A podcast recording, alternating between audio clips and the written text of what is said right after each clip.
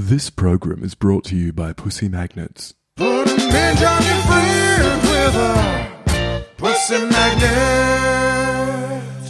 Welcome, welcome, my lovely lumps. Or should I say lovely labs? I'm so thrilled to have you here in the Labia Lounge to yarn about all things sexuality, womanhood, holistic health, and everything in between. Your legs.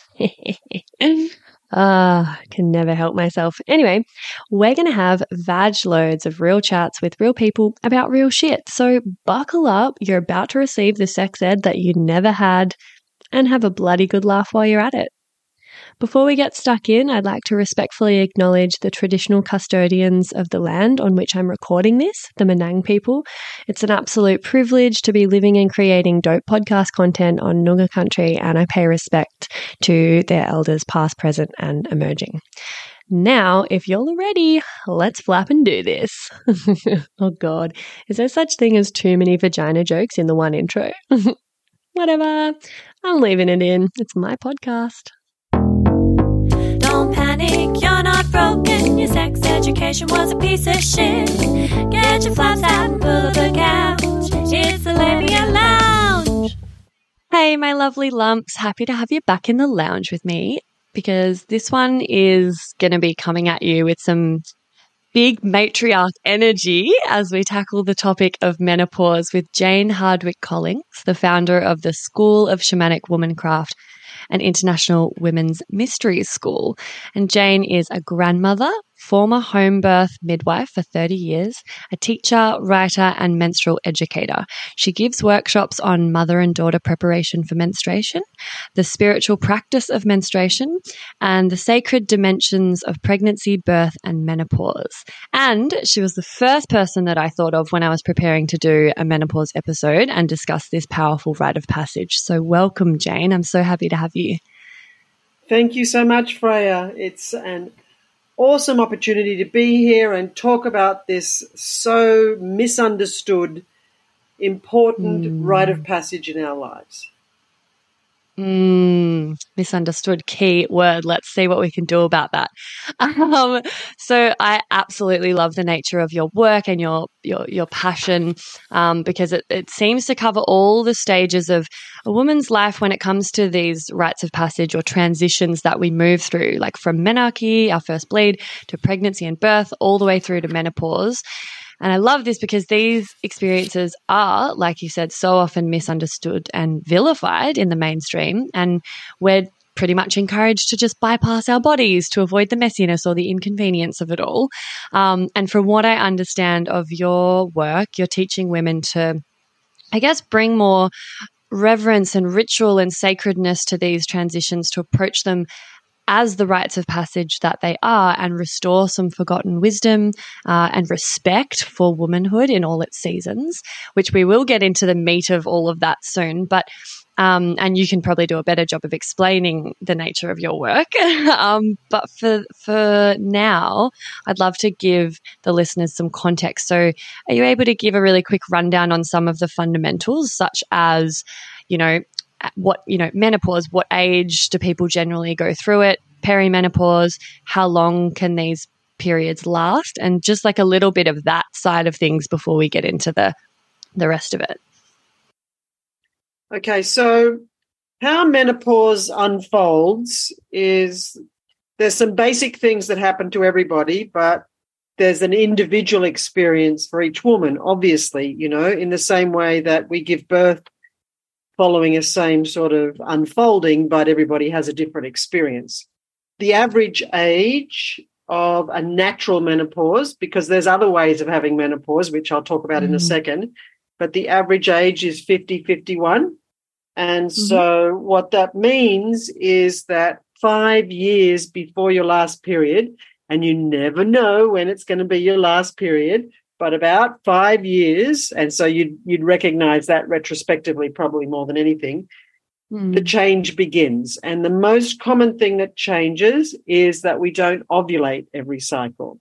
And mm. I know from telling lots of women that when they're you know trying to figure out what's going on, that so many women have no idea about the signs of ovulation. So mm. mm-hmm. that would be something to make sure one knows about. So one can tell when that changes. But basically, and just quickly, that the signs of ovulation are fertile mucus. So that's the what's called spinnbarkeit, slippery, stretchy mucus that happens around ovulation. Also, increased energy and body awareness and libido. And the other thing that heralds ovulation is after ovulation, so it's useless for contraception, is that after you ovulate, your temperature goes up by 0.5, like so half a degree. So Mm. you'd only notice that if you were, you know, taking your temperature every Tracking. day to even know that. But the other thing can that can be a sign of ovulation is a pain over your ovary. So when Mm. those things stop happening, that can be the heralder of the change. And the, the change is basically due to what's known as the first of two phases of menopause. And the first phase is about your progesterone levels lowering. So there, that's the one that's responsible for progest. So it's about promoting pregnancy. So what that looks like is lower progesterone looks like is the change in the length of cycle because you're not ovulating necessarily. And also progesterone is the feel good hormone. So we don't have Mm. that sort of buoyancy that you have around ovulation and pregnancy, which can be the first thing that women notice. I don't feel so up or good all the time or Mm. whatever. So then there is a second phase of menopause where estrogen goes down as well as the progesterone going down. So the first phase with the lower progesterone means that you have a dominance in estrogen, which has all kinds of effects depending on what your estrogen levels are already and which is dependent on your the status of, and health of your liver and the Mm. Status of your adrenal glands due to how much stress you experience. So Wow. that's that's kind of like the beginning of it. Now, the other kinds of of uh, menopause that women can have are surgical menopause and chemical menopause and premature menopause. So, premature Mm. menopause is rare and happens said to be under forty. So it's rare, but it Yeah. happens. And then surgical menopause is when you have your ovaries removed. So you could have a hysterectomy where they leave the ovaries in and then you still cycle. Like you don't have a womb, so you don't have blood, you don't have a period, but your ovaries are still ovulating. And so you Mm. then, but the egg just gets absorbed into your inside somewhere Right. but the cycle of winding down fertility still happens, which is what menopause actually is. So then women who've had hysterectomies younger than their menopause time may or may not, you know, who knows, notice this happen, the Mm. menopause happen. And then chemical menopause happens when women receive drugs predominantly for cancer situations when they're Right. trying to make the tumor stop growing. So they do Right. estrogen blockers and it turns off the ovaries, and that's a chemical menopause. So both those things, surgical and chemical menopause, don't have the natural kind of unwinding that or Mm. slowing down that natural menopause has. So it's kind of like a bang. You're Like a in sudden. menopause. Yeah, mm, which is similar to an induction of labor in birth, right? So mm, often with inductions, you know, they pump your body full of the artificial synt- syntocinon, the artificial oxytocin, which makes contractions, and all of a sudden, bang, you're in heavy labor. So Yeah, it's wow. the same with that surgical or chemical menopause, bang, you're in menopause. So that can often be a bit much in the same way that yeah. induction of labor can be a bit much. So Yeah. often though at those times in those situations then there could be a call for some of the menopause hormone replacement or HRT to to settle you down but you know taking Mm. HRT or it's got a new name now menopause hormonal treatment MRT or something um just rebranding same thing Yes. yeah. uh, that that can be that's a very common um drug protocol that women go on around menopause because they um, don't like the changes they're experiencing, or they're too Mm. much, or too inconvenient, or too different, or they feel too different. But the thing about them is that they're not something you can stay on for a long time. I Right. think the kind of recommended length of time is five years, and then you have to go Mm. through menopause. So, like, Mm. a lot of thinking around this, controversial, but um, you know, in the kind of maybe anti-drug way of Mm. looking at it, that hmm you still have to go through menopause at some point. So why not go through the experience when your body's ready for it, rather than putting it off for however long? Mm, Right. So, but Yeah. you know, women will choose what they need to choose, and a Mhm. lot of the way we manage ourselves through the experience, which is often called perimenopause. So peri means around, so that means either side of it. That um, there won't be um, the, the the things that arise for us during menopause, both physically and emotionally and psychologically, that they won't be random surprises, actually, because wherever you go, there you are. And menopause is like all rites of passage, where whatever they are, whether that's your menarche or any childbirth experiences, and every pregnancy results in a birth, whatever ends a pregnancy is a birth. So miscarriages and abortions should be considered Mm. births in terms of what they teach us. So whatever we experience in any rite of passage is like the culmination of our life thus far and like a readout of our mindset, our beliefs, attitudes, and fears. So one of the things to know about menopause is we can't blame everything on menopause. You know, menopause is is the culmination of our life thus far, and one rite of passage leads to the next. So Mm. they're not random things. They're like, oh shit, it's that. I have to face it. For example, yeah, yeah. And I feel like the mainstream view of, or, you know, our sort of societal view of menopause that we see in the media, in our culture, is that it is this, re- you know, it does get blamed a lot. It's, it's a, you know, it's this negative experience. It's going to be challenging. You're going to be moody and lose your libido. Your vag is going to dry up and atrophy. You'll get hot flushes. Basically, it's like, oh, look, your life and your use as a woman just shrivels away with your ovaries and your ability to bear children. And it's very much approached from this disease model where it's something to manage and fear and dread. And I'm wondering if you feel because I, I feel, I mean, I haven't experienced it yet, but I feel like this would affect the way that we then actually experience menopause when this is the narrative that we've been brought up with and surrounded by around it, right? Mm, exactly. So, like, there's the first clue. Anything to do with the feminine or women that's put down, hidden, made a joke of, or feared is a clue that it holds power.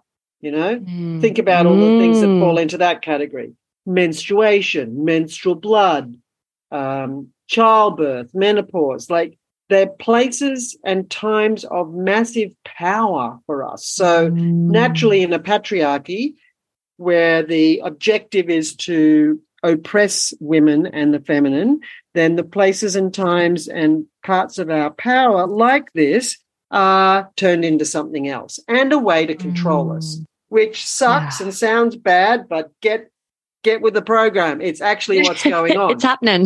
it's Yeah. happening and so the there are also so many other ways in on the planet right now that uh, menopause is is perceived so here's an ancient native american first nations american saying at menarche so that's first period at menarche a girl meets her power through menstruation she practices her power and at menopause she becomes her power. Becomes mm. her power right? And in Love tradition in traditional chinese medicine which is much more ancient than modern western medicine menopause is called the second spring.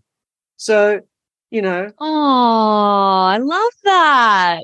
exactly. So Yeah, TCM. reframe reframe you know?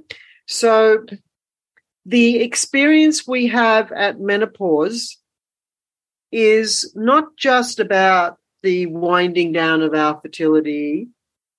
It's also about so the experience, and I'm talking. I'm I'm purposely not saying symptoms because that implies it's a Mm. disease process, right? And it's Mhm. not a disease process. Every woman will go through menopause. So the experience that we have is directly related, as I said already, to the status of your liver function and how stressed you are. In other words, your adrenal function. So Mm. part of what happens in um, in menopause is your, our body adjusting to the changing hormone levels. So, which our body's already well practiced at doing through the menstrual cycle. So there's the Mm. liver plays a huge role in basically metabolizing excess estrogen in time for the next menstrual cycle so that it's down low enough to Mm. be able to start the cycle again. So at menopause, it's a similar process where the body has to get used to less estrogen, basically. And so um, the estrogen that's in your body needs to be metabolized and turned into its, you know, bits, whatever it's Mm. made of and used or excreted or whatever. So, Mhm. it, and the liver does that. Now, if your Mm. liver is busy doing other things that it prioritizes before metabolizing estrogen, and that two main things is any poisons that your body has to um, move out of you because otherwise they're Mm. going to poison you. Like, so Mm. alcohol is Mm. a poison and will Mm. be prioritized over estrogen and cortisol is a poison to our body and it will be Yeah. prioritized over estrogen so when your body Mm. has to break down estrogen sorry break down alcohol and other drugs and Mm. um and um cortisol Cortisol. yeah. yeah. then what it does is it parks the estrogen that it's supposed to be breaking down so that you can have a healthy menopause or a healthy menstrual cycle. It parks that estrogen into your fat and then comes back and gets it later when it's finished doing all the other things. But and if you don't have enough fat, then you it, your body will make fat so that it can store the estrogen. So Yeah. so, you know, that's a huge thing to know. And it's Mm. it encourages us to actually prepare for menopause. So the worst thing one can do is arrive splat, a drunken stress head into menopause. and I'm, you know, I'm exaggerating, but Yeah. you know, there's a lot of women like that Yeah. And your sim- your symptoms, your experiences are going to be much more intense and severe. yeah. So, And I mean, so many people go through their whole lives under so much stress now and putting so many toxins into their bodies, you know, endocrine disruptors and, and poisons, as you said, like alcohol and things. and our cycles are fucked. And we've probably never had, you know, so many people probably have never had a particularly healthy, regular uh, cycle. And so they've been sort of parking that estrogen all the way along. And then they arrive at menopause just so, so in the red that of course it's then going to be this you know quite challenging experience so and and we just don't get taught about this you know the liver and the adrenals and like stress is just that that oh the most insane like um what do you call it the uh, antagonist Mm, it's a mm, bad mm, guy it's the biggest bad guy mm. um, but no one quite takes it seriously, you know, in in this Mm. sort of like go go go culture that we're in. So, um, and then of course, like I I like to sort of refer back to what I was talking about earlier with the attitudes and beliefs and the stories and narratives around menopause being this thing that's to be feared and dreaded and um, you know that that lowers our worth as a as a woman because we're no longer these fertile childbearing beings that have this you know this purpose and potential. That is a fucking stress. All this patriarchal bullshit that is a stress that we're also internalizing. So yeah that would then affect our experience of of menopause. Totally, totally. So, you know, evolutionary biologists asked the question a little while ago why would human women live beyond their fertility? What could possibly be the use of them? Now, you know, I see you raise your eyebrows. Exactly. What a fucked up thing to even imagine to think. Oh my God. So, so they did the research. They went to nature, as evolutionary biologists do, to figure out why, in this case, why human women would live beyond their fertility. And what they found is that there are only five creatures on the planet that go through menopause human women and pilot whales, orcas, beluga whales, and narwhals. Oh, wow. Oceanic. Not what I was expecting. I thought you were going to say bonobos or something predictable. Yeah. So, no. So, only us and them, those five creatures. And so they looked at those toothed whales, as they're called, to figure out, well, why do they live beyond their fertility? What's the use of those? And what they found, and clearly this is the blueprint for mammals who go through menopause, what they found that the post reproductive grandmother whales did or were was that they were the bosses. They were the leaders of the pods. And because they were there, because they were leading their pod, what happened was that their daughters and sons lived longer, more babies were born, and their grandchildren thrived. And that was because her age and experience, her wisdom, the wisdom of the post reproductive grandmother, whether she's had babies or not, is what is required by the younger people. Yeah. So the blueprint, the use, the function of postmenopausal women is to be the leaders of their community. So just Oh. imagine for a moment what would happen if that were the case. That makes me think of a quote. Um, I won't remember the exact quote, but it was from a book called Cunt, uh, Inga Muscio. I don't know how to pronounce her last name. And, and she's talking about how we need to have grandmothers in parliament and how we need to just be run, you know, our society needs to be run by grandmas because it's like, well, they're not sort of um, at, at, at the whim of fluctuating hormones any longer. They don't have to rear children anymore, but they have had the experience of rearing children and grandchildren and they've got the wisdom. They live, you know, we live longer than men.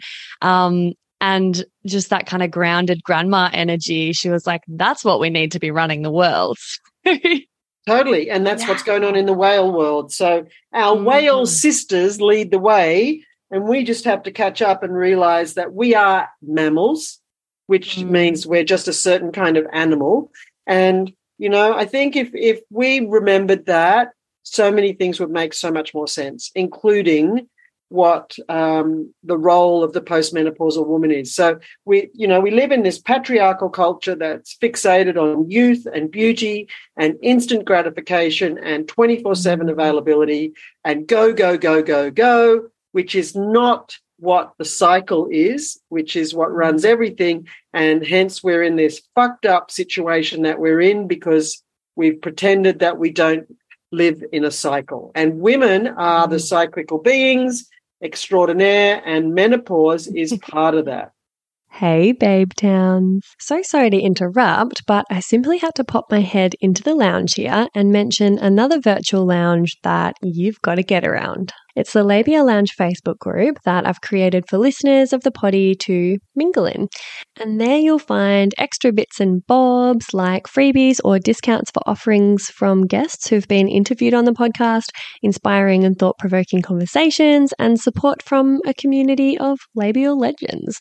I also have an account on the fab new app Sunroom, which is a platform created by women for women and non binary folk, and where there's no shadow banning or censorship of sex positive content, unlike with the other platforms that I'm on. So you can hit up my Sunroom for extra content and real and raw life updates because I'll be sharing on there from now on all of the stuff that I can't post anywhere else. My vision for both of these is that they become really supportive, educational, and hilarious resources for you to have more access to me and a safe space to ask questions that you can't ask anywhere else. So head over to the links in the show notes and I'll hopefully see you in there. And now back to the episode. yeah. Yeah. Big time. Well said. Oh, that's a soundbite if ever I heard one. I'm, I've had goosebumps on three separate occasions so far in this interview. So thank you. I'm very stoked about that. That's a good sign. Um, I'd love to touch on something that people commonly refer to as like a symptom of menopause, and that is our libido's dying. And I've actually, like, you know, there's a bit of research around this that shows that actually a, a woman's uh, relationship satisfaction, attitude towards sex, and aging, cultural background, overall mental and physical health, all of these things have a far greater impact on her sexual functioning than does being in menopause. So, do you have anything else to add to this just to reassure people like, hey, don't worry, old people still love sex. You're not just going to totally like wither away and, you know, because that's something that people always talk about is, is like the, the loss in libido and let, yeah, the, the, the hormones, like chemically you have shifted. Um, but this, the sort of research is showing that actually, no, it doesn't, it doesn't actually impact your sex drive as much as everyone seems to believe. What are your thoughts? Well, yeah. Well, I think that again, we can, can't speak generally here because there's so many things that impact our libido. And one of the things is like people have studied libido, and there's some great books about it. But one of the things that I um, learned was that one of the main factors that influences your libido is threat. Yeah. So yeah. So if you're in a yeah, if you're in a long-term committed relationship where you trust each other and there's no threat, then mm-hmm. libido goes down because it's not associated with threat anymore. So there's a comfort that moves into a long term relationship where threat is not part of libido. So in a long term post reproductive relationship, so we're talking post menopause, there needs to be a, a different reason to connect physically, to have sex, basically, especially, yeah. especially when, you know, for probably most of the relationship, what's been driving the libido besides threat is the um, fertility because Mm. fertility enhances libido of course so women have basically two two times in their cycle when their libido peaks and the first time is at their ovulation so their um, which is usually midway through the Mhm. cycle and um, that's obviously connected with the whole kind of purpose of of libido is to get pregnant. And Mhm. um, when you're ovulating, you're fertile, so your libido increases. And then the, the other time that classically women have an increased libido is just before they bleed. So they're very different libidos, though. So the libido Mm. associated with ovulation is like a fuck me. And the libido associated with just before um, bleeding is more like, I'm going to come and fuck you. So um, I can hear you laughing silently there, but that Oh, is, you know, that. that's the case. Yeah. So, so then when you're going through menopause, it's like the closest thing that I could have experienced to going through menopause is breastfeeding a newborn baby. You know, it's Ah. very similar to that kind of disturbed sleep, therefore tired, therefore Mm. everything that goes along with tired, you know, like Mm. Mood and um, weird eating habits and, you know, all that Mm-mm. kind of yeah. all that kind of thing. And um, so, so often when women are navigating the hormonal changes in the same way that women navigating life with a breastfeeding a baby every couple of hours during the night, like sex might well be the last thing on your mind. Yeah. And, you know, that doesn't mean that's a bad thing. It means there's other things that are more important than that. It doesn't mean that you might not feel like you want to pleasure yourself because that's kind of a different thing Mm. and will be like associated with however often or whatever habits or not you've got Mm. around that kind of thing. But in terms of of connecting sexually with another person, and let's assume we're talking heterosexual relationships here because lesbian relationships around sex and menopause are completely different. Mm. totally different. There's it's it's it's a it's a whole other story. And i've had many chats with lesbian women around menopause and i mean clearly there's all the stuff that you go on you go through emotionally and psychologically which impacts everything. But les lesbian sex is not about responding to a penis right it's about coming together in a different way for for the purpose of pleasure right so in a Mm. heterosexual relationship around menopause the other thing that happens that really affects libido is the is the is the decrease of estrogen so back Mm. i know i'm talking about lots of other things besides libido but that's the point No, right that's, not it's all simple- relevant. Yeah. So at at menarche our first period um the veil of estrogen descends upon us. So we become under the influence of estrogen for basically 40 years. So we have our menstrual cycle for about 40 years. So the he, he sorry estrogen is known as the hormone of accommodation and sacrifice. So this has us accommodate other people's needs Mm. instead of our own and even before our own. And it has us sacrifice ourselves for whatever or whoever we have to look after. You know, now obviously our children, which is is a biological imperative and why this is all happening. And we are richly rewarded for it. Like we we feel good, you know, we make other hormones which make us keep doing that. And so, at around five years before your last period, when everything starts to change, this veil of estrogen, remember the hormone of accommodation and sacrifice, begins to rise. And then instead of like, oh, whatever you want, honey, it's like, how, why the fuck am I the only one who does anything around here? So, if women have been accommodating their partners for however many years and doing whatever they think they have to do to meet his needs, when this hormone of accommodation begins to wane, one of the first things they're going to be thinking is, what the fuck am I doing all the time? I'm not even thinking about myself here. Mm. 40 to 60% of divorces happen at menopause initiated by women. Mm. You know, this veil of estrogen. What the fuck am I doing here?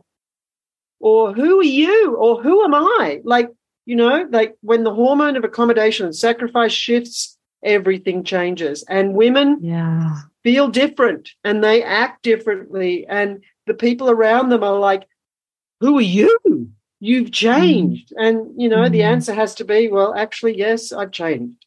So that's all going on as well as any kind of wondering about libido.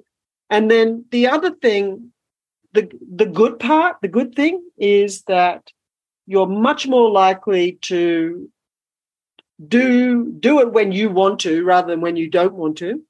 And due to the relative increase in in levels of testosterone, they don't actually go up, but compared to estrogen and progesterone, it's higher than it Mm. usually is in relation to that. Mm, So mhm. orgasms post menopause are longer and stronger. Ooh. Hello. And apparent- okay. And apparently the clitoris keeps growing. What? Oh my god. yeah, apparently. So the other thing that we meet at around menopause in terms of our libido is the the the um, fractal connection to our first sexual experience. Oh wow. So whatever starts something affects what unfolds, and then menopausal sexuality is like a reset because you have to fit, you have to be choosing other than conceiving purposes for having sex. So Mm, mm.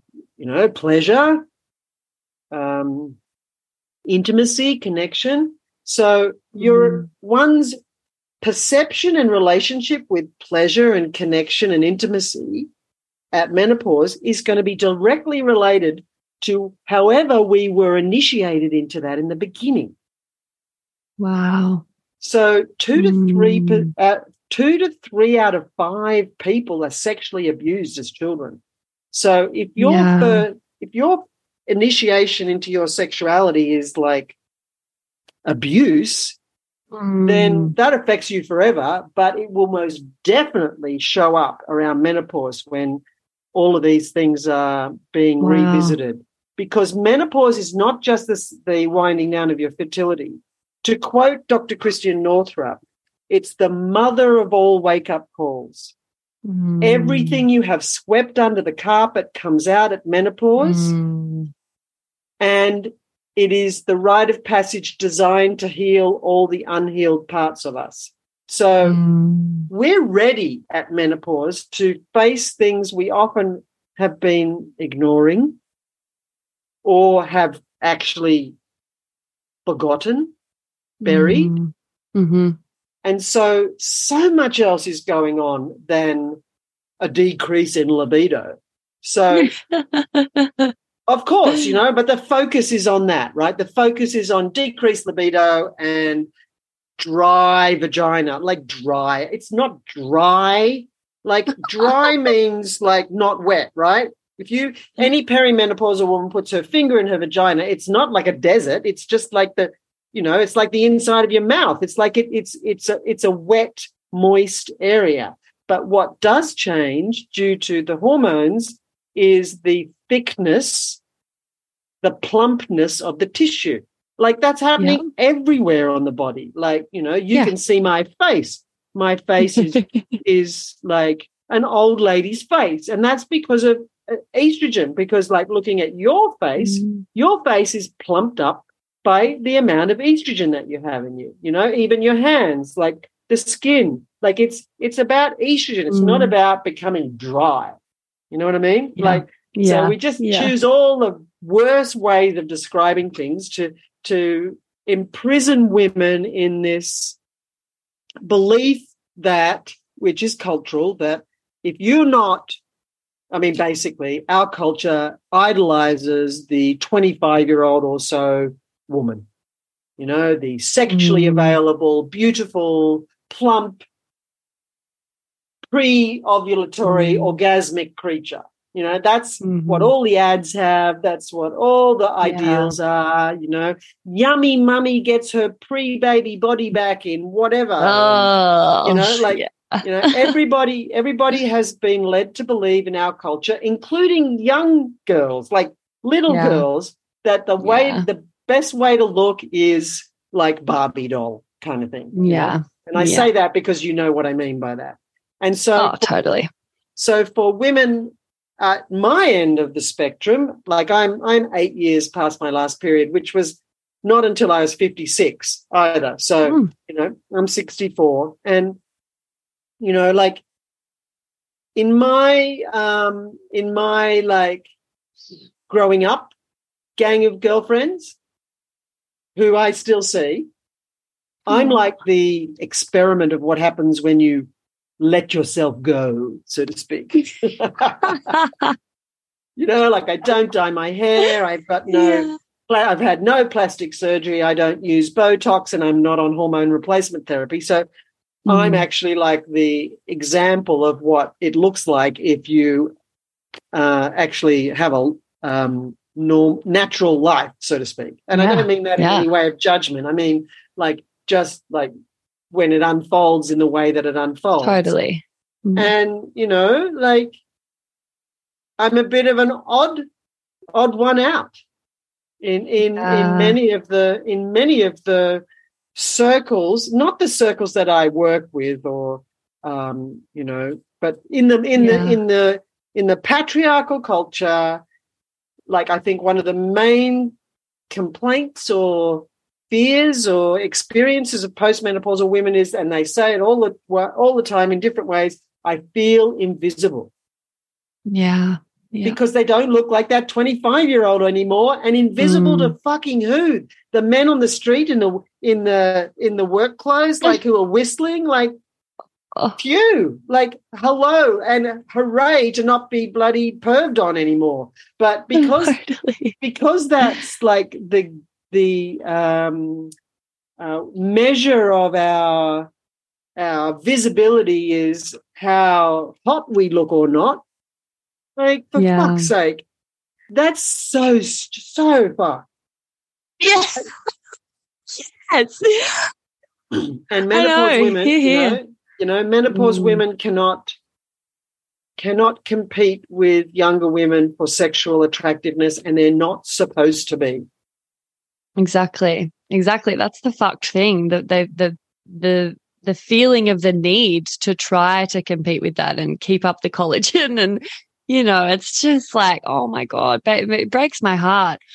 Excuse the interruption, my loves, but I'm shamelessly seeking reviews and five star ratings for the potty because, as I'm sure you've noticed by now, it's pretty fab. And the more people who get to hear it, the more people it can help. Reviews and ratings help me curry favor with the algorithmic gods and get suggested to other listeners to check out. Plus, they make me feel really good and appreciated as I continue to pour my heart and soul into creating this baby for you. And I promise I don't maz over them or anything. I mostly just tuck them away for a rainy day when I'm filled with self doubt and existential dread about being self employed, which is fairly frequently. so, you see, leaving a review really does make a difference. And it's an easy little act of support that you can take in just a minute or two by either going to Spotify and leaving five stars for the show or writing a written review and leaving five stars over on Apple Podcasts choose your poison. Or if you're a real overachiever, you could do both. Whoa, now. If you are writing a review, though, just be sure to only use G rated words because despite the fact that this is a podcast about sexuality, words like sex can be censored and your review won't actually show up. Lame. Anyway, oh, what was that? Oh, you're going to go do it right now while I wait. Okay. Yeah, yeah. No, that's a great idea. May as well just quickly click that five star button before we get on with it and, you know, like forget about it and get on with your day. Um, um, oh, I'm hearing them roll in. I'm hearing those five stars. oh my God, I make myself cringe. Anyway, uh, thank you, Muchly. You're a total gem. And I'll let you get back to the episode now. Something that uh, I wanted to chuck in was um, I, I did an episode on libido recently. For anyone that's interested in going deeper into that, I think that came out a few weeks ago, and that was a ripper. And there's a lot of stuff in there that no one realizes or thinks about libido because it's also, also there's a lot of misinformation about that. So everyone feel free to listen to that. But um, I I was also um, reminded of a cool fact that I read about um, the sort of hormonal, so F, FSH and LH that are neurotransmitters. They're ge- they're sort of um, generally around ovulation. Um, the you know when you're most fertile, it means you know they make you more open to new ideas and like tapped into a source of creativity and energy and and and feeling open and receptive. Like that's maybe a familiar experience for those that ovulate. Um, and in menopause, those neurotransmitters permanently stay elevated for the rest of your life. So it stands to reason that post menopause, we would also have access to more of that sort of action of like openness and receptivity and creativity and the flow of new ideas and wisdom. And, you know, so that's fucking cool. Yeah, Um, and the way the way that's mostly experienced is increased visionary capacity and increased Mm. intuition, which is the experience of the Mm. postmenopausal women, and that is attributed to that LH and FSH increase and staying there. Epic. Yeah. And, um, oh, Which that's makes right. I wanted to sense, right? yeah, it You know, makes we- it totally. We need Yeah. these grandmas out there, bloody knowing what's going to happen and bringing it. Yeah, yeah, exactly. Um, something else I, I I was like having all these thoughts as you were talking, like, oh my god, I've got to remember to say this. Another thing that I was thinking was, um, I guess we've sort of already touched on it, but this whole thing around like when you enter menopause, it it really depends if you've if you're in a healthy, happy place, if your physical and mental health are in a good place, then that will affect the experience. And that those are things that affect libido enormously as well. So like, yes, maybe it looks as though when you hit menopause, your libido takes a nosedive, but actually like research shows that if you are healthy and happy that is definitely the key then there's no significant decline in libido or sexual satisfaction or ease or difficulty reaching orgasm or even genital responsiveness you know? And like that's kind of massive because we do view it as like oh you know like yeah libido dives and blah blah blah. But it, there's actually so many other factors that Im- impact that um, more so than menopause. But I think it's just become so normalized that we are all pretty unhealthy and pretty pretty sort of in you know in a rut and where we've been stressed our whole lives and we we have all of these like toxins. I don't know. I just i get pretty um pretty sad when i think about just the sort of average state of health that like your average woman is in and the amount of menstrual problems and difficulties with you know hormones and this and that. And it's and it's because of the lifestyle that we lead you know? So then it's all getting blamed on like oh she's just on her rags. She's got a period. Oh yeah going through menopause. It's like well those things are not inherently problematic or challenging. It's actually the lifestyle that you're leading that and and and these things are actually just barometers. Like your period and menopause, it's like, how how well have you been taking care of yourself? Not that well. Oh, you're going to have a bit of a shit one now, then. You know, Mm, totally, exactly. So that's it. You know, we can't be blaming menopause on all of this. And the other thing that shows up in menopause is your experiences of having babies, because Mm, you know one rite of passage leads to the next, and you are the the one you have like now prepares you for the next one and the next one and the next one. And so when women are having traumatic birth experiences, like, you know, no surprises Yeah. that that all comes out at menopause and it all comes out mm, purposefully so that we can heal them. And if you don't go deep into them, then it just ends up being turning off to it and the healing opportunities of it and and and Mm. just believing your body doesn't work, for example. So you know, like and and the amount of menstrual pathology that we are experiencing as a sisterhood is like through the Mm. roof and increasing all the day every day Yeah. i mean so endometriosis polycystic Yeah. ovary and infertility are all Mm. menstrual cycle pathology and that's like Mm. increasing all the time and like you say you know our lifestyles but all the pollution yeah. you know we live in Yeah. a world that is polluted by estrogen and, and plastic which pretends to be estrogen. So you know it's it's it's not going to be pretty. Yeah, yeah, absolutely. Don't touch receipts, everybody. Massive sources of BPA, endocrine disruptor. It's going to fuck your period up. It's everywhere. It's like as soon as you start looking out for endocrine disruptors, you're just like, oh my god, no wonder my period's messed up. No wonder I've got PCOS. It's just almost unavoidable. Um, anyway, that's a whole other podcast episode. I have done, um, if anyone's curious about, you know, the stuff we were talking about around um, knowing when you ovulate and, and this menstrual awareness, I've done an epi- episode on um, fertility awareness and menstrual cycle awareness and stuff from ages ago with Dr. Madeline. Um, but I want to jump in with the segment Get Pregnant and Die. Don't have sex, because you will get pregnant and die. Don't have sex in the missionary position. Don't have don't have sex standing up. Just don't do it. Promise. before. I've just gotten so carried away. There's all the, I love talking about this stuff. Um, but before we get back into the, the meaty stuff, let's do get pregnant and die. So do you have a story for us around your sex education that you'd like to share? well i think that um it wasn't really a thing when i was growing up i remember in high Mm. school when i was probably 14 or 15 i went to an all girls um, high school in sydney and they sat us down in a dark room and showed us a movie of uh, women having babies to scare us out of getting pregnant Yeah. yeah so that, That, was really about it. Yeah. Yeah. And I think that, Ah. you know, like I I didn't learn very much at all. It was all just experimenting, you know, a- as I grew up. But one of the things that I I did learn recently, which I am so um, blown away about and want to share with everybody and do share with everybody, is the actual size of the clitoris. Mm. And um, if we were doing visual here, I would show it to you and tell you that you can buy an anatomical model of a life size clitoris and it barely fits in your hand. It's gigantic. you know, the clitoris is actually has more erectile tissue in it than a penis.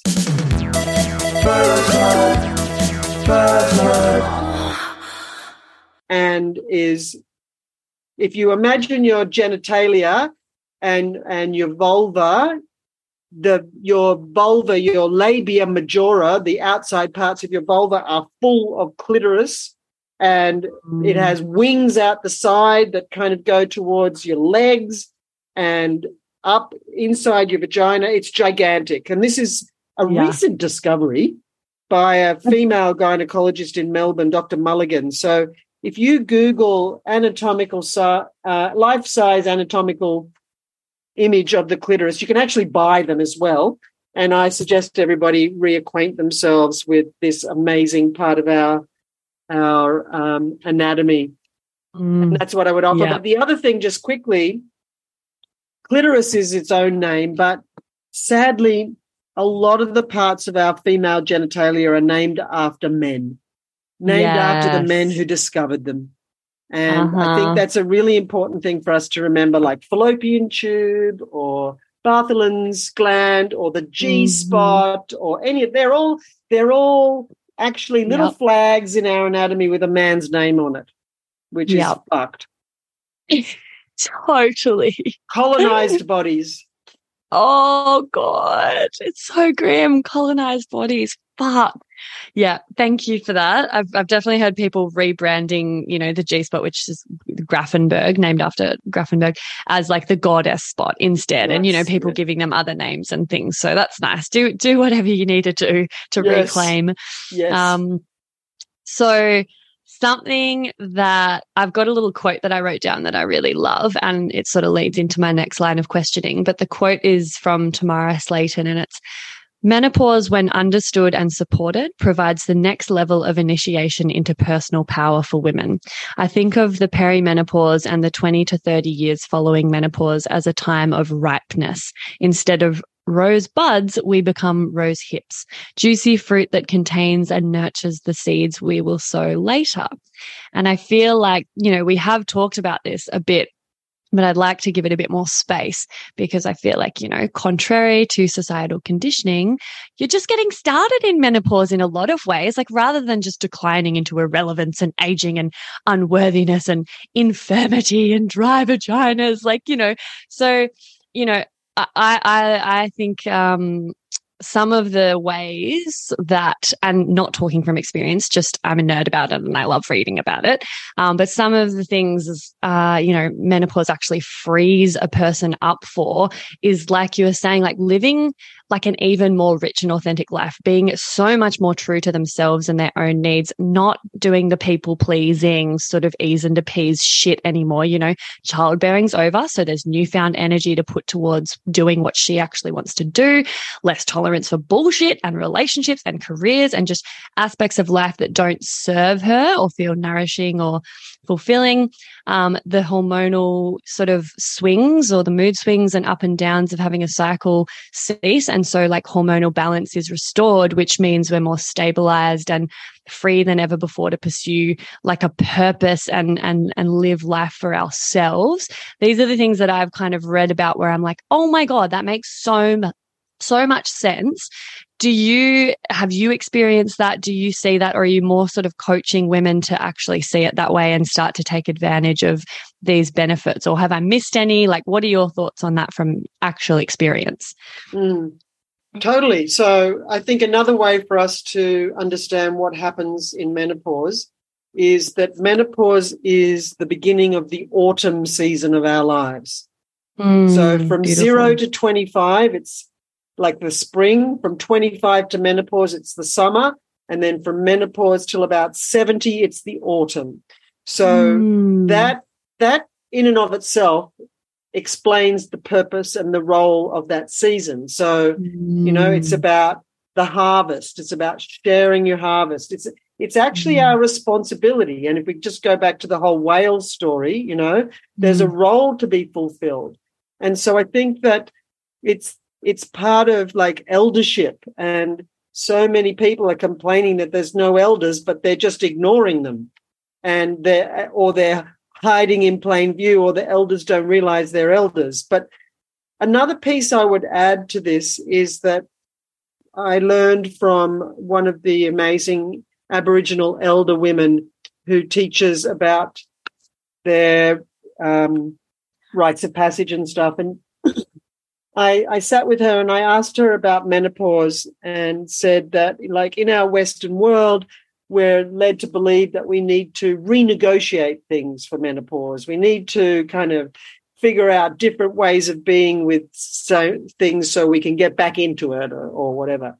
And she's Ah. she, she said, "Ah, no, that's not what it is." She said, "I don't know any women, Koori or white, who are ready for the honor of of that rite of passage." She said, "It's not business as usual after menopause." menopause is a whole new post-menopause is a whole new role it's not Mm. renegotiation it's a whole new role she said the role of the mimi which is their name for that is to weave the dreams for the grandchildren Oh, goosebumps. Yeah. So you know that's what min Meyer said and and i feel that and i see that as our responsibility you know and what that looks Mm. like for me is that i want to be that old lady who the grand grandchildren or great grandchildren say grandma what did you do back then in the in you know in the 2020s when it really mattered what you were doing and how it would impact us and the earth that we were going to inherit from you? What did you do? So i'm going to be one of those people who says i did everything i could to ensure Yeah. that you know the earth was going to be okay for you and you know who knows whether that works or Mm. not but i feel like my experience um, on the other side of fertility is similar to how you explained it i'm i'm much more stable my hormones aren't Mm. going as far up and down as um, they do in a menstrual cycle and i still have a cycle like everybody who doesn't have a cycle for whatever reason pregnant um, breastfeeding a man um, Mhm. a postmenopausal woman their cycle is the lunar cycle so Mm. I'm much more connected to the cycles uh, around me than the cycle that was driving me- my life. And I have Mm. therefore got more energy and it's it's a gentler process than than a menstrual Mm. cycle. And so I feel like it's it's different po- post-menopause, of course. And before my I came to menopause, I thought, oh my God, I'm I'm never gonna it's never going to be okay. I'm so attached to my menstrual cycle. I love my blood. I know, oh no. But actually, you know, it's it's it's different in a whole new world. And as a midwife, I didn't think that there could possibly be anything more transformational than giving birth until I went through menopause. Wow. Huge call. Wow. Mm. So fucking cool. I'm so, yeah, so glad I've got you on the podcast. Um, oh, wow. All right. Well, I'm slightly conscious of time. Do you have another like 10 or 15 15 just to wrap this up? Certainly. Okay, beautiful. Um, so I'm I'm wanting to know how in your work, how do you support people through the transition of menopause, aside from helping change their beliefs about it, which I guess is probably a gigantic part? Is there anything else that might be super practical and helpful for the listeners with regards to making it a smoother journey and making the most of its gifts? Absolutely. So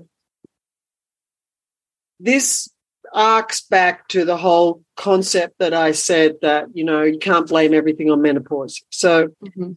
how I help women prepare or make sense of their experience or retrospectively make sense of their experience is to remind them that one rite of passage leads to the next. So Mm. to do a real kind of archaeological dig into your past. So the first thing you want to know is how were you born? And figure out what your birth imprint is and how that's been playing out all your life. Go into your childbirth, sorry, into your childhood trauma. Like, how were you traumatized or wounded as a child? Because that's happening all the time. So deal with your childhood trauma. Remember your menarche and understand that whatever happened at your first period taught you how you're supposed to behave as a woman. And a message was given to your maiden self about how you're supposed to behave. So usually the experience is don't make a fuss, hide your period, pretend nothing's happening, and whatever you do, don't leak or you'll shame us all. So that gives us a mm. message about being a woman, like you're not important, ignore your body, and don't let anybody know if you're not feeling okay, etc., etc., whatever, whatever. So she who was initiated into womanhood at Menarche is the woman who shows up to give birth, completely brainwashed by how she's supposed to behave, like roll over and do what the experts tell you. So, Mm. just quickly, the most important things one needs to remember to navigate menopause is what your experiences of giving birth taught you, because one rite of passage leads to the next. And that's what is preparing you for menopause. So, this goes for women who haven't had babies as well, because when we're in the summer season of our lives, we are the creatrix and we conceive, gestate, birth, and have to look after all manner of things besides humans, you know, Mm. careers, projects, businesses, gardens, whatever. Yeah. And each birth, so this is the thing to prepare for menopause chronologically record all your births. Now, if you haven't had babies, do your careers, etc. But if you've had babies, and including abortions and miscarriages, eh, Yeah. write down the stories chronologically and then go to the first one and ask yourself, what did this teach me about myself? And it could be something you had to draw on from deep within you to actually, you know, go exp- have the experience, or it could be something you didn't have or didn't do. So, just as a quick example, my first experience of giving birth taught me about surrender because I didn't surrender. Mm. You know, often women can learn about support because they didn't have any, for example. So figure out what each one taught you. But before you go to the second one, you have to ask, did I take the teaching of the first one to the second one? Or did I have to have a repeat performance to learn the same thing? Often the case. And you've got to find the thing that it taught you in the way that it might not have been what you did, like in the way that I just said, surrender. So figure out what this is basically what I'm saying, talking about now is what's what I've called your birthing formula. So you whittle down these teachings to one or two words in a sequence, and then that's what you need for menopause. So, as another example, my three births taught me surrender, trust, and be present. So then I needed to remember that when I started to navigate menopause because and the reason I know I needed so this this is what my experience taught me and this is what I teach women and it's fucking amazing and it works every time. So what I noticed when I started going through menopause was that I started to feel the same way I felt when I was having my first baby. Like Wow. I'll endure this, this, and I'm going to do whatever I can to avoid feeling what I'm feeling. I didn't want to have HRT because I didn't want to be drugged, but I was trying to think of all the other ways I could avoid it. And then I noticed and I thought, oh my God, I've done this. This before. old chestnut. yeah. So then I realized I had to surrender, Mm. Which basically meant stop obsessing and trying to change it and whatever, fight it. Mm. Mm. And then I re- thought, oh, okay. So now the next one thing I learned was trust. So then I have to trust the process. And I'm quite Mm. prepared to trust the process of menopause. It's it's a process to trust. And then my next teaching was be present. So, you know, if a pre- the Mm. present moment is actually the only thing that's happening, and also the safest place to be. So my birth taught me to surrender, trust, and be present. So then I needed that for menopause. I needed to surrender, stop obsessing about it and trying to stop it or control it. Then I Mm. needed to trust the process, and then I just have to be in the present moment. And then that that birthing formula not only works for menopause, it works for anything and everything. So that's really the the thing that I focus on helping women with menopause the most is to help them realize what they already know, what they've already life has already taught them because that's what they need for their next thing. Mm. And if they haven't given birth and they're going through menopause, would you get them to look back to their menarche or like use a different rite of passage that they have been through to sort of Well, all the get other lessons things from that? all the other things they birthed. So it'd be like a career. Ah, like, yep. Yep. So so Mm. the the conception is the idea to become a a marketing specialist, for example, just as an as a suggestion. The the pregnancy is the university degree, the process, and then the birth is them as whatever they've trained to be. So the Yeah. question is, so if the birth is you as a um, um, you know an advertising and marketing person, the pregnancy was the uni degree or whatever the Mm. training was. So what did that whole thing teach you? So you use those Wow. things chronologically. Oh, and it works it. works completely same way. Wow. And I'm guessing, I'm guessing, mm. I don't know, but I'm guessing that how what you then learn from menopause is the next thing, and then I'm guessing that that's what you need for death. Yeah. Yeah. Yeah. Wow. Oh, love that. That's so practical as well. Like everyone can just think back and start reflecting on that and doing that. So thank you. That's awesome. I'm going to have to do some journaling when I get off this call. And, and also, as you said, the menarche is a huge factor Mm. because yeah. and that really impacts how we give birth, whether it's to babies or projects as well. And Yeah, our our yeah. relationship with our menstrual cycle, you know, like if, Yeah. if if you switched off your cycle in whatever way, there's so many of them, whether that's actually or just psychologically, then Mm, that that costs. You have there, yeah. there's a payback for that. Yeah. Yeah. Wow. Uh, before we wrap up, I want to do TMI. TMI, we love it. TMI, we love it. Do you have a TMI story that you feel comfortable sharing with us? Certainly, and I want to. I'm going to. I thought of something to do with menopause, and I didn't know this. I didn't know that this would happen, and I don't actually think it's too much to share because I think everybody needs to know it. But it would be something that a lot of people wouldn't talk about. Hey, me again. If you'd like to support the potty and you've already given it five stars on whatever platform you're listening on, I want to mention that you can buy some really dope merch from the website and get yourself a Labia Lounge tote, tee, togs. Yep, you heard that right. I even have Labia Lounge bathers. Or a cute fanny pack if that'd blow your hair back. So, uh, if fashion isn't your passion, though, you can donate to my Buy Me a Coffee donation page, which is actually called Buy Me a Soy Chai Latte, because I'll be the first to admit I'm a bit of a Melbourne cafe tosser like that. And yes, that is my coffee order. you can do a once off donation or an ongoing membership and sponsor me for as little as three fat ones a month. And I also have a Sunroom profile over on the Sunroom app, as I've mentioned. And I also offer one on one coaching and online courses that'll help you level up your sex life and relationship with yourself and others in a really big way. So every bit helps because it ain't cheap to put out a sweet podcast uh, into the world every week out of my own pocket. So I will be undyingly grateful if you support me and my biz financially in any of these ways. And if you like, I'll even give you a mental BJ with my mind from the lounge itself. Saucy. And um, I'll pop the links in the show notes. Thank you. Later. and um, three other physical changes that happened. So, uh, and this happened like well into years after. So it must have been like when the hormones are really getting to their the place they're going to stay.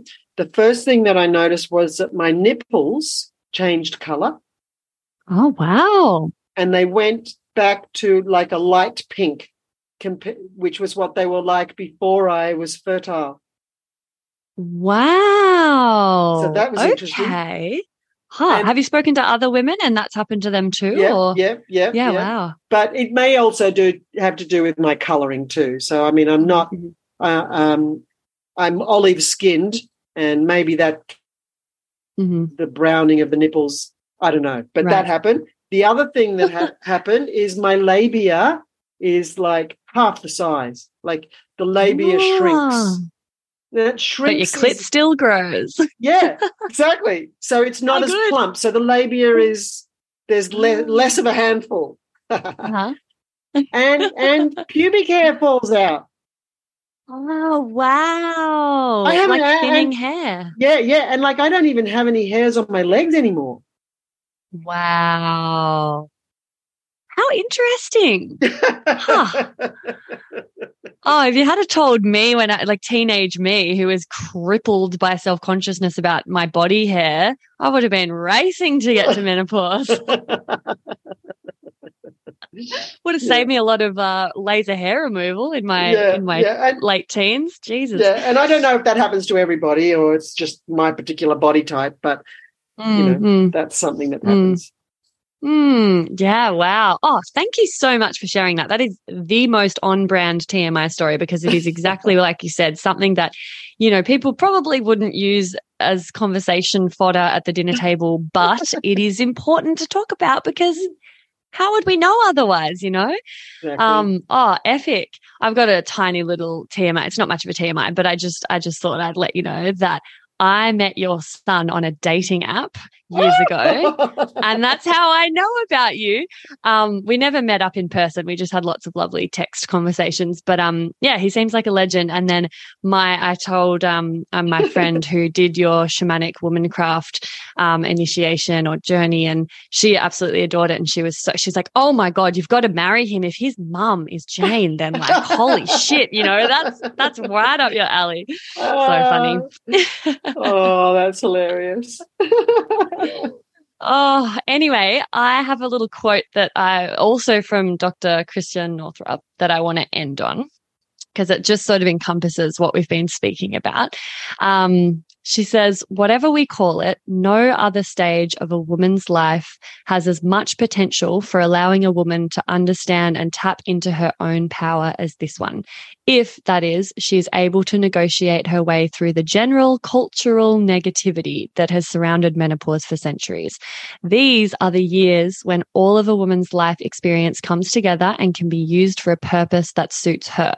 Once a woman understands that the true meaning of menopause has been inverted and degraded, like many other processes of her body, she can reverse this programming and make her way through the rest of her life fortified with purpose, insight, and pleasure. Love that. I feel like, Oh, yeah, that's that's just wrapping up everything that you've spoken about. And yeah. I so appreciate your time and your wisdom and your passion. It's just been like I've been covered in goosebumps like most of the interview for fuck's sake. Thank you so much for the opportunity to talk about all of this stuff with you. Mm, pleasure. Well, I'll put links to your work in the show notes and on the Facebook uh, Labia Lounge group. Um, and Jane has also given us a little freebie ebook, which I'll link.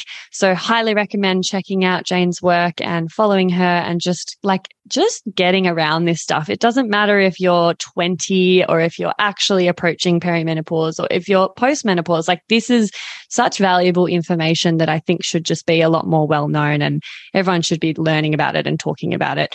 Um, so yeah, please share this episode because it's so, oh, it's so jam packed with value. So Mm. thank you so much, Jane. Thank you, Freya, and good on you for doing this work. You know, you're you're filling in a really, really important role of helping people, especially women, like actually understand Mm. what's going on and to dig through all the bullshit and find the truth. So I really want to say thank you for doing that. Yeah, thank you. Oh, love it. Goodbye, everyone. and that's it, darling hearts. Thank you for stopping by the Labia Lounge. Your bum groove in the couch will be right where you left it, just waiting for you to sink back in for some more double L action next time. And in the meantime, if you'd be a dear and subscribe, share this episode, or leave a review on iTunes, then you can pat yourself on the snatch because that, my dear, is a downright act of sex positive feminist activism. And you'd be supporting my vision to educate, empower, demystify, and destigmatize with this here podcast. Also, I'm always open to feedback, topic ideas that you'd love to hear covered, or guest suggestions. So feel free to get in touch via my website at freyagraph.com or say hey over on Insta.